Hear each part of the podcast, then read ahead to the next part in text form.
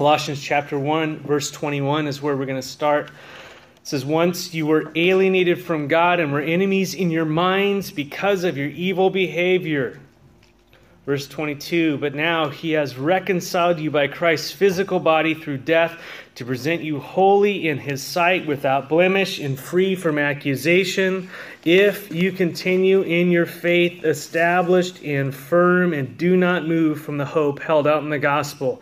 This is the gospel that you heard and that has been proclaimed uh, to every creature under heaven, and of which I, Paul, have become a servant. And so, the scriptures make it clear right here in verse 1 says, Once you were alienated from God, you were enemies from God in, in your mind because of your evil behavior. And the Bible makes it clear that all of mankind has been separated from God because of sin. That's just a, a, a, a principle of Scripture, and we know that. And Paul used the word alienated right there in the beginning. And that word alienated, which means transferred to a different owner. Transferred to a different owner. You were alienated from God. You were transferred from the ownership from the ownership of God to the ownership of Satan.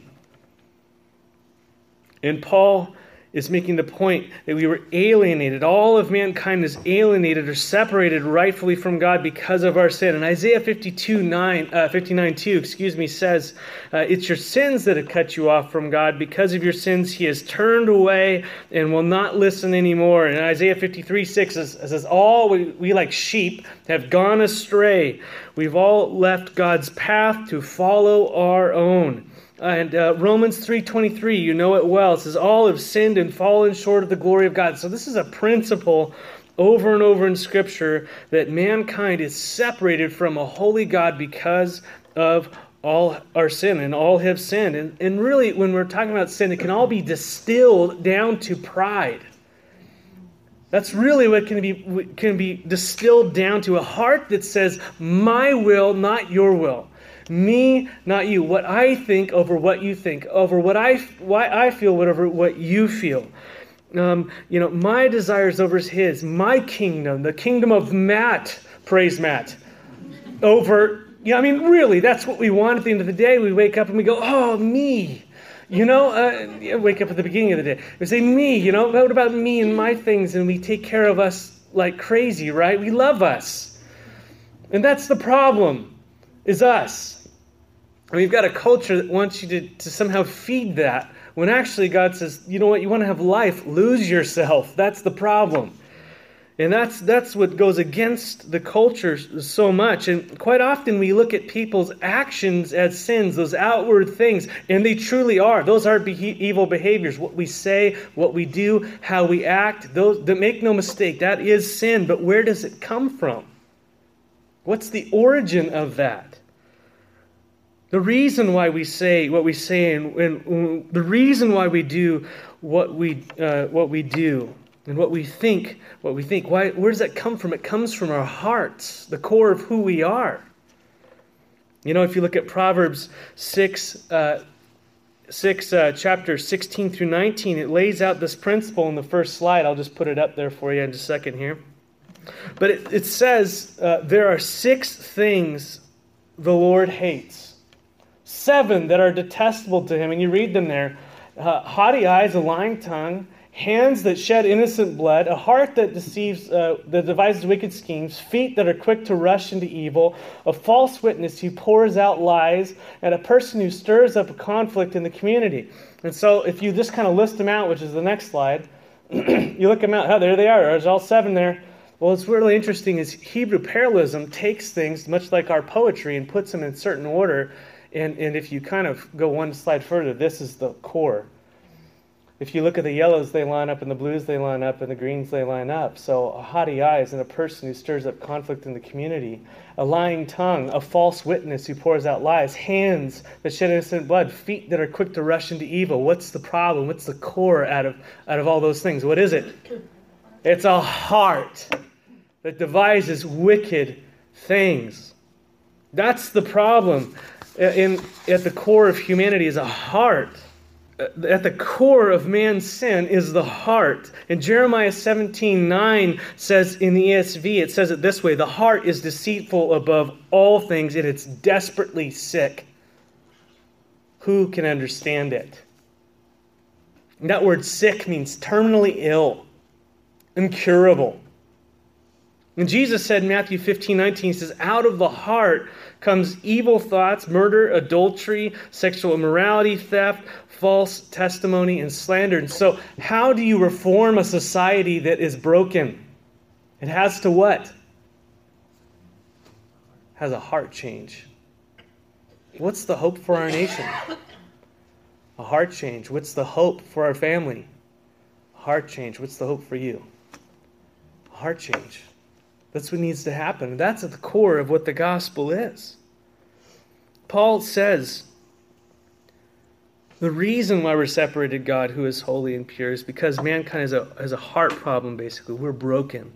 And Paul says in verse 21 of Colossians 1, he says, Once you're alienated from God and we're enemies in your minds because of your evil behavior, because our hearts are broken, because they're wicked, this causes our minds to be at war with God because our actions uh, are, are uh, reflect what's in us.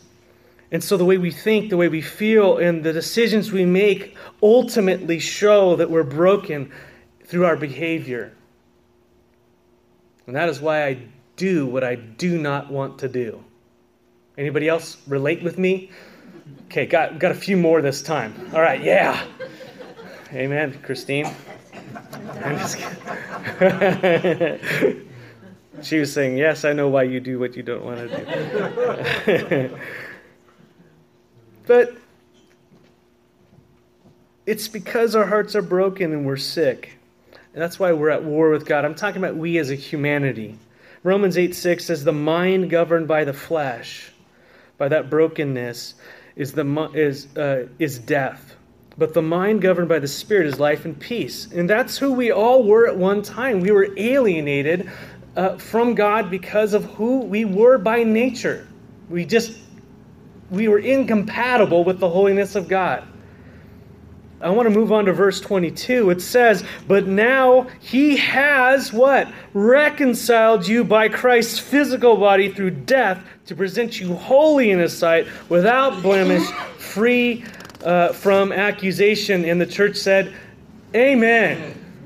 I'm thankful that this is the gospel, the good news that God has provided a way for us to be reconciled to Him, that we have peace with God through Jesus Christ. It's exciting. That's our only hope. I love that. We've been reconciled to God by Jesus Christ's death. And as we mentioned last week, Jesus died on the cross in place of the enemies of God to bring reconciliation. Oh, what love is that!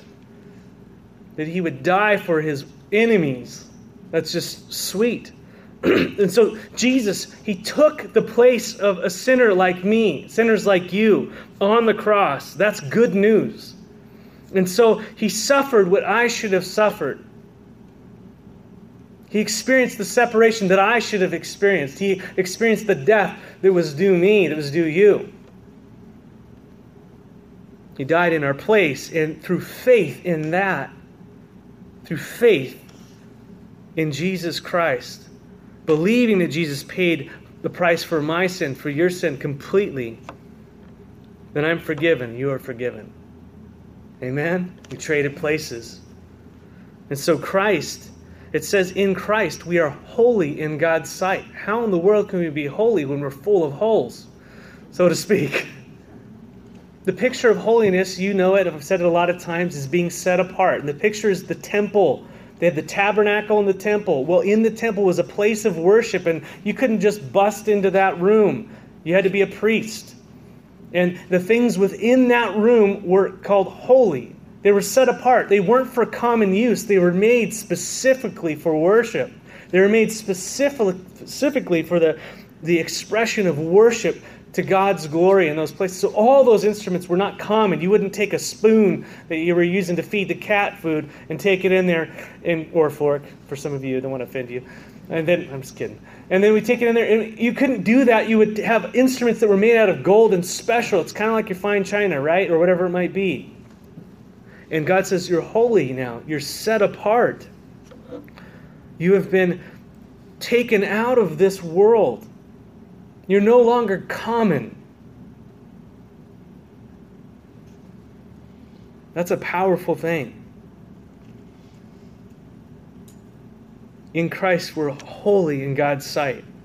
When God looks at us, he sees Christ, his holiness. We switch, we switch places. And again, we're no longer common, no longer of the world for the world's use, but we are now part of the kingdom of light. We're for His use, the kingdom of His Son, adopted into the family of God, set apart for His use. We're holy. That's beautiful. It says we're without blemish. We're without blemish. In the Old Testament, and the people who are reading this would kind of know this. In the Old Testament, without blemish, what happens is they take the animals to bring to sacrifice at the temple, at the tabernacle, and the, the priest would inspect those animals for blemishes because in order for an, a sacrifice to be acceptable it had to be without blemish. In other words what happened is people often wanted to get rid of their three-legged goat or their three-legged sheep and they go oh, here take this one you know i'll sacrifice i'll give that to god. How many of us give god our three-legged sheep instead of the first and the best? Unacceptable. See, Jesus was the Lamb of God without blemish, spotless, pure, clean, holy. And we're not talking about outward. What were we talking about? He was pure on the inside. He's without blemish. But see, here's the thing on the cross, he became blemished for us. Our sin was put upon him, and we have his righteousness. We have his cleanliness, so to speak. We are without blemish in Christ Jesus. We're, we're set apart for Him, and we're without blemish. Praise the Lord. I love that. That's what Jesus provides for us. So when God looks at us, He now sees an unblemished son, an unblemished daughter. In Christ, we are free from accusation. That's the third thing He says there. We're free from accusation. You know, before Christ, we were rightfully accused. We stood condemned, guilty as charged. There's a lot that people could point to me and say, you know, hey, you're this, you're that, and this. And, and, and outside of Christ, that is true. Before God, I am totally uh, guilty of those things. We are totally guilty. But in Christ, we have been declared innocent. We've been justified before God. It, just as if I'd never sinned is kind of how you remember what the word justified is. Our punishment was paid. How many of you like that? Our record was expunged and thrown into the depths of the sea, Micah 7 9. I like that verse. You know, no one can accuse us because Jesus paid it all. That's how thorough his, his payment was. Revelation says that the devil, whose name means slanderer, accuses the beloved, that's those who are Christ, before God day and night. He accuses us day and night. But in 1 John chapter 2 verse 1 says, "My dear children, I write this to you so that you will not sin, but if anybody does sin, we have an advocate with the Father, Jesus Christ the righteous one. You have a lawyer with God. That's what the word advocate means. You have a lawyer. And and here's Jesus, here's his defense of us. He holds up his hand with a nail pierced through it. And the Father says, I have no recollection of anything they've ever done. It's paid for, it's done. They're innocent. Praise the Lord. How thorough and how complete is the sacrifice of Christ for us. Totally thorough and complete. There is no purgatory. That's an affront to God. There is no earning your salvation, it's an affront to God. It is all Him and all that He has done. Now, we're going to clarify what that means and what that looks like in our life in just a second. But He wants us to know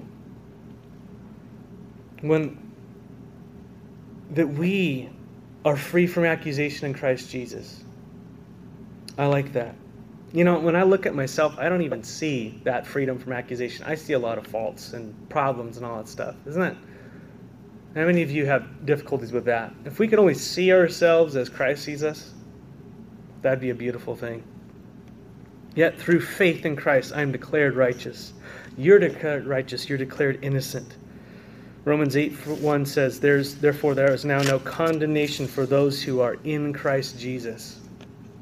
Are you in Christ Jesus? Jude chapter 1, there's only one chapter, verse 24 says, To him who is able to keep you from stumbling and to present you before his glorious present without fault and with great joy. I like that. So through faith in Jesus, we're made righteous before God, and that is awesome. That's God how sees us. He sees us holy, without blemish, and free from accusation. This is all that God has done for you. That's all that He's done for you. Amen? Now, verse 23. Well, you're reconciled, you're holy, without blemish, free from accusation. Verse 23, there it is. If you continue in your faith. Oh, great. If you continue in your faith, established and firm, and do not move from the hope held out in the gospel. You are all those things if you continue in your faith, established and firm, and do not move from the hope held out in the gospel. It was so good, Lord, up until verse 23. Thank you so much. You had to put the if in there. And this is because with every great biblical truth, there is a great tension. There always is, every single one of them. The sovereignty of God and the responsibility of man. That's just how he works it out in Scripture. There are these great God truths and then it's our response to those truths. You know, God provided his son. For God so loved the world that he what? He gave his only son that whosoever believes shall not perish but have everlasting life. God does all the you know, giving and saving and all those things. And what does he leave man to do? To believe upon. That's your responsibility, is to believe upon. And we find out even in Scripture that God gives us the faith to believe. But God provided His Son, He provided the escape. But man's response must be faith, believing. We must persevere in faith in the gospel. And that's his point. You see, there were people coming uh, to the church in Colossae. There were people knocking on their doors. There was television, not really television, but there's the equivalent of something like that. People were her- heralding messages at them 24 hours a day, seven days a week. Wherever they were walking, the culture was pumping in stuff that was anti-Christ. That's what was going on. All around them. And those things were seeking to add to or to move them away from simple faith in Jesus Christ to save. They're trying to subtly move them away from the foundation of the gospel. And Paul wants to make clear that the only way a person is saved, the only way sin is taken away, there is no other, to avoid judgment and eternal separation from God is through faith in Jesus and his sacrifice on the cross. That's it, period. That's it. So if you move away from faith in Christ, if you move away from faith in the gospel, what saves you? Nothing. And that's his point. So it's very serious when someone comes and knocks at your door and wants to tell you about another testament of Jesus Christ and hands you the Book of Mormon. And they say that they're Christians, that they believe in Jesus, when truly they're not Christians because they don't hold to the gospel that Paul preached, but they hold to another testament of Jesus Christ another gospel of Jesus Christ. It's very serious. As Paul says in Galatians chapter 1, he says, I am astonished that you are so quickly deserting the one who called you to live in the grace of Christ and are turning to a different gospel which is really no gospel at all. Evidently, some people are throwing you into confusion and are trying to pervert the gospel of Christ. But even if we or an angel from heaven should preach a gospel other than the one we preach to you, let him be under God's curse. Let him be eternally damned. And we have already said, so we now we say it again. If anybody is preaching to you a gospel other than what you accepted, let him be under God's curse, anathema, eternally damned. An angel from heaven, Moroni. Who's that? That's an angel from heaven that came out and gave him a different gospel. This is serious. Are we being influenced away from simple faith in Jesus by what we're watching, reading, listening to? It can be so subtle. You know, engaging a philosophy that says that a lifestyle of habitual sin is, is compatible with following Christ. It's not. it's anathema. It's that's not what God called you to do. To continue to walk in darkness, you cannot be, do the both. You must repent. You must turn, and no one wants to hear it. I don't want to. How many of you? Because at the core of me is something called pride. Remember that? Don't tell me what I what I need to do or what I can do. It's me and my kingdom. I will follow you, Jesus, as long as my kingdom is intact and I'm still on the throne. That's it. And see, that's what Christ came to, to, to conquer. So he goes to the man who comes up who's rich and says to him, Hey, uh, you know, I want to follow you. And Jesus says, Well, give away all your money and give it to the poor and then follow me. He's like, Oh, no way. I'll do everything but. And to someone else, he said, I want to be your disciple. What did he say to him? Well, you know, this was first, let me, uh, let me go take care of my dad's business. When I'm done with that, then I'll come back. Jesus says, Let the dead bury the dead. You're like, man, Jesus, you're mean. He's like, I love you.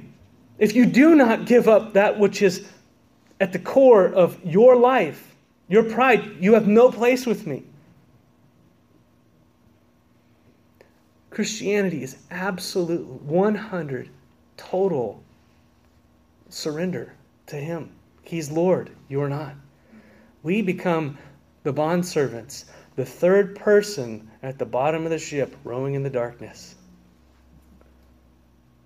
I, I put the most glibest thing because I'm a pastor. That's kind of what pastors do. But it's a joyful thing to know that Jesus is now in charge and that I'm not, that my ship isn't going to go off the edge of the world, that He's got me. But we must have faith is trusting in Him fully. It's serious. And so, so this world is seeking to pull you one way or the other, even through religion through pretty shiny things. Joel Osteen. If you're listening to that guy, knock it off. Seriously, the power of I am, his latest book comes out. And what does it say? It's God is a cosmic ATM.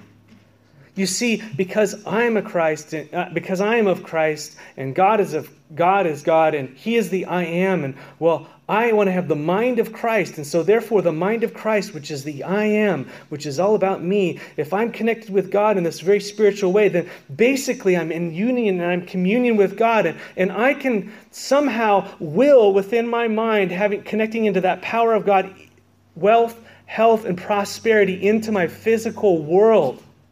That's what he's saying. God is a cosmic ATM. That's blasphemy. God is not there to make sure that you're, you know, that, that you are have uh, tons of money in your in your checking account, that you go through life without uh, pain in your body, that you're prosperous, and somehow that's a sign of God's blessing. That is not. That feeds your flesh. Jesus didn't have a house. He walked around like crazy. As Paul, Paul, he was beaten. He didn't have clothes half the time. He went without food. You see, but it's, it's so good. I want to be a Christian and have an awesome car and a Learjet. God, you know, uh, my God is big. He's going to give me all that stuff. What in the world? Be careful. It's all around you and it appeals and it feels so good and it's packaged in a Christian bow. Amen? That's not the Jesus of the Bible. That's not what Paul was preaching. Look at him. He preached the opposite. Lay down your life. This is not the world. Invest in the kingdom of heaven and it will be reflected in how you live. That's what he's getting at. That's why he says to Timothy, this pastor, his young pastor in 2 Timothy 3 5, he says, these guys that come in and they have a form of godliness, but they're denying its power. They have the whole outside package, the Christian theme, or whatever it might be. But they deny the power. What is the power? Self denial. Denial of yourself, total emptying of yourself to Him. That's what Jesus did. He modeled it for us. The power is in Jesus and the resurrection and Him living through me. And I no longer live, but now He lives through me. Says, have nothing to do with such people. So don't entertain it when they knock on your door, when the TV thing's coming on. Don't get the book, don't entertain it. Stick to the scripture, read what he says. Let him challenge you. This is the evidence that a person is being saved. is demonstrated by their persevering in faith in Jesus in that simple gospel message. They're going to continue. They will be established and firm and not move from the hope of the gospel. In other words, they're going to build their lives upon the foundation of the gospel, what Jesus said and what he did. That's what they're going to build their lives upon. Their lives are going to be marked by faith. The just shall live by what? You know, faith. This is hard because it says, and I was talking with John the other day about tenses, but tenses in Greek, like, do we, is it just a one time thing or is it a continual thing? When it says to believe upon Jesus, do you think that means pray a prayer and then just go back to whatever you were doing? That's like this. Gals, tell me if this works for you. I love you. I want to get married. You go and you say the things, you go through the ceremony, and after done, you just go out and do what you were doing before. How's that working? What? Are we really even married? Technically? No. It's reflected in your the rest of your life. In everything you do, your priorities, your actions, it's all around that relationship. If it's not, it should be, right? Obviously, God's. So, the evidence that a person is saved is demonstrated by their persevering in faith in Jesus. In, other, in, in really, faith without works, we wonder what faith is. Faith without works is dead. How we live is evidence of our salvation, that we are truly saved. Now, we're not saved because of the way we live, but it is the fruit of really being changed. And that's important. Just listen to the words of Jesus in Matthew 7 21 through 27. He says, Not everyone who says to me, Lord, Lord, will enter the kingdom of heaven. That makes me nervous. How many of us have said, Lord, Lord? He says, Not everyone who says to me, Lord, Lord, will enter the kingdom of heaven. He says, But only the ones who, only the one who does the will of my Father who is in heaven. Wow. There's got to be proof in the pudding. The proof that we're saved is evident that our faith remains, that Jesus died and rose. That's the foundation. Then our lives are built upon that as we grow to be followers of Jesus and all he taught and modeled. And so the Spirit will rule our lives more and more, not the flesh. That's how we're, we're, to know that. Love will be something that is more and more happening in our lives, in our relationships, not less and less. Amen? That sacrificial love of Christ. And so those who are saved will continue in faith. We won't shrink back. That doesn't mean we won't blow it. Amen? It does not mean that we are not in process, that God is not working out things within our life, that we have deep, huge character flaws that Christ knew before he purchased us and said, I'm going to I'm to make that awesome. I see who you're going to be in the end product. Haven't you been like 40 years in the process? And, you know, yeah. Exactly. Not more hands today. Yeah.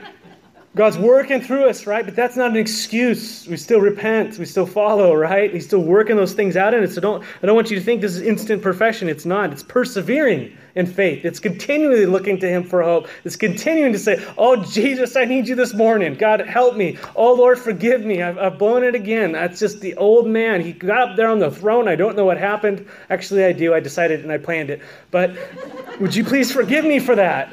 You know? That's really important. It doesn't mean we're no longer sin, but rather we're going to have faith in good works in our life. And here's a very difficult passage and a sobering passage. I want to lay this out to you and just, just listen to it for a second. It's Hebrews chapter 10, verse 23 to 39. I'm going to read it to you. And he says, Let us hold unswervingly to the hope we profess.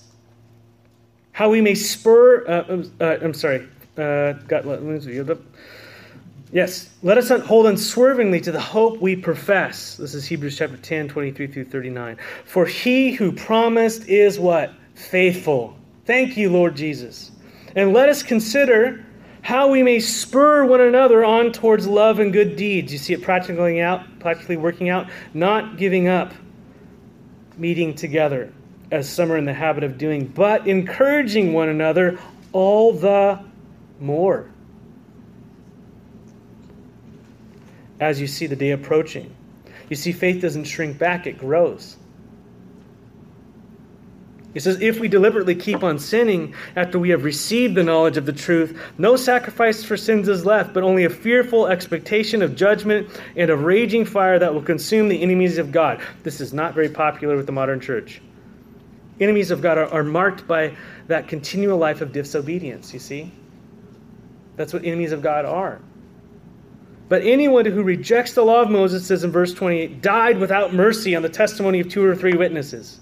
So he's going the Old Testament, he's talking to Hebrews. And that's what happened under the Old Covenant. covenant. Verse 29 says, How much more severely do you think someone who deserves to be punished, who has trampled the Son of God underfoot, who has treated as an unholy thing the blood of the covenant that sanctified them, who has insulted the Spirit of grace? It sounds like he's talking to someone who's professed faith in Christ. And they're, they have not persevered in faith. But for we know him who said, It is mine to avenge, and I will repay. And again, the Lord will judge his people. It is a dreadful thing to fall into the hands of the living God. Just reading scripture out to you, right? And it says in verse 32 Remember those earlier days after you had received the light? When you endured in great conflict, full of suffering, you see there's endurance in the light of persecution. Sometimes you were publicly exposed to insult and persecution, and other times you stood side by side with those who were so treated. See, these people came to the light and they were willing to suffer for Christ's sake. They were willing to proclaim the gospel in the streets. They were willing to get things taken away from them. They were willing to suffer publicly and openly for Jesus Christ. They did not shrink back. But he says, You suffered along with those in prison and joyfully accepted the confiscation of your property because you knew that you yourselves had a better and lasting possession. You see, they weren't living for today, they were living in the hope of the future, the sure hope, not of our silly economy, but in the sure hope of the treasures of heaven. And so do not throw away your confidence. He's calling them back. Don't, you're starting to give up. You're starting to become complacent, is what he's saying. You're starting to not stand. Says, so don't throw away your confidence. It will be richly rewarded. He says in verse 36, you need to persevere so that when you have done the will of God, you will receive what he has, what he has promised. And so those people, these people came to faith in the Lord. They suffered persecution. It seemed like they were getting tired of it, and they, and they started to backslide. And the writer of Hebrews is saying you need to persevere, do the will of God, and you're going to be rewarded. Verse 37 For in just a little while he who is coming will come and will not delay. And he's quoting verses, But my righteous ones will live by faith, the just will live by faith. And I take no pleasure in the one who shrinks back. God is coming. The righteous one will live by faith. And then verse 39, here's the point. But we do not belong to those who shrink back and are destroyed, but to those who have faith and are saved. You don't belong to those who shrink back and are destroyed, but those who are belong to faith, who have faith and are what? Saved. Faith is persevering in Jesus Christ. So Paul's saying to the church, you belong to those who are reconciled, holy, and without blemish and free for accusation if you continue in the faith of the gospel that saves. You see, Jesus casts seed, the gospel all over the place. And it says that some the enemy came and took out, and some landed on a heart that was so happy at the very beginning, but what happened is persecution started to happen and it died. To some, it started to grow up, but the cares of the world, the deceitfulness of riches, the love of this life started to choke out the fruitfulness. But then there's the last one where it landed on good ground and it grew up and it started to bear fruit. The evidence that you're His is fruit. That's it. The evidence that you're His is, is, is fruit. Those are the true disciples.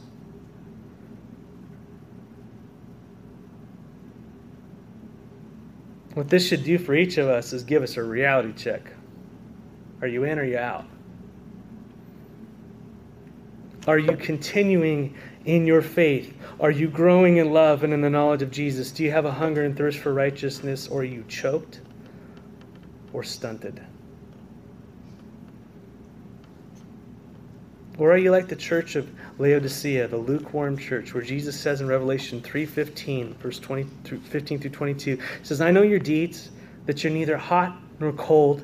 I wish you were either one or the other. So, because you are lukewarm, neither hot nor cold, I'm about to spit you out of my mouth. You say I'm rich. I have acquired wealth and do not need a thing, but you do not realize that you're wretched and pitiful and poor and blind and naked. You see, our own evaluation of ourselves is often wrong, but what does Jesus say about us? What does the Word of God say to us? He says, Man, I'm rich, I got it, I'm all together, I'm, I'm I check, check, check in Christianity. But he's saying, Really? Be careful there. Because what I see is you're in great need of me. I counsel you to buy from me gold refined in the fire so that you can become rich, and white clothes to wear so you can cover your shameful nakedness, and, and salve to put on your eyes so you can see. You see, Jesus wants to cure this. And here's the hope. Ready? Here's the hope. Don't feel like I'm beating up on you. This is the stuff I'm reading. It's speaking to me in my own life, so I'm just sharing. Right?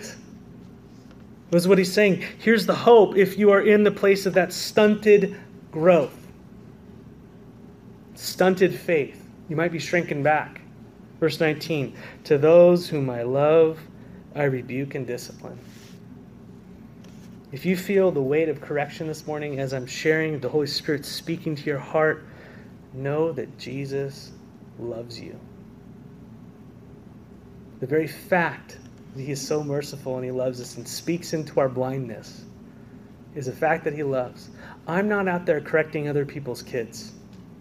I'm correcting my kids. Amen? Amen? Because I love them. I'm not saying I don't love other people's kids, but I mean, I have take specific responsibility for my kids. Know that he rebukes and he corrects those he loves. He loves you. That's a really good thing to know. So be earnest, Jesus says, and repent. Here I am. Jesus says, I stand at the door and knock. If anyone hears my voice and opens the door, I will come in and I will eat with that person and they with me. You see, Jesus is talking to the church, and where is he? He's on the outside. And he's going, What? Can I come in?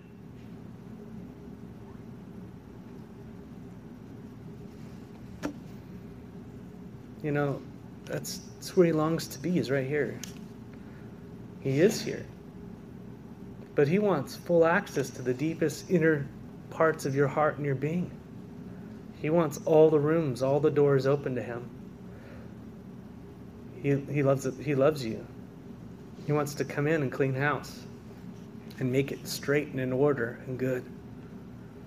Will you let Him? To the one who is victorious, I will give him the right to sit with me on my throne just as I was victorious and sat down with my Father in his throne. See the perseverance.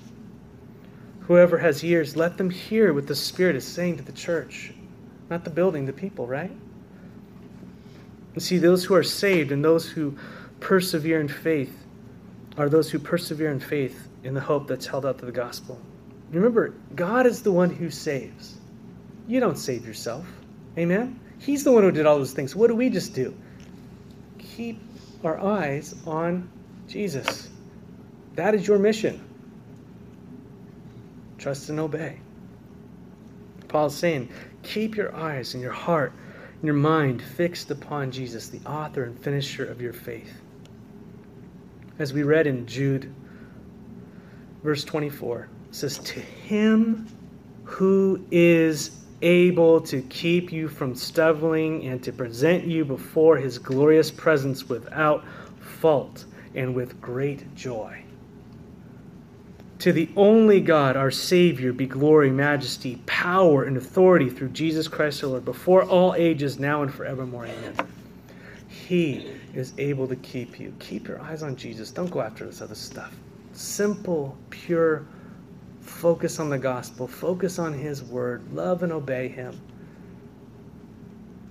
That's what He asks you, asks of you, in response to all that He's done for you. Lord, we come before you now, and you know the hearts of your sheep. And Lord, I know that you're knocking on the hearts uh, this morning. Some of us have shrunk back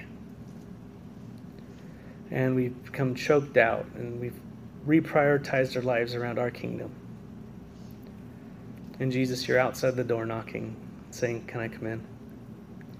Can I sit on my throne again in your life?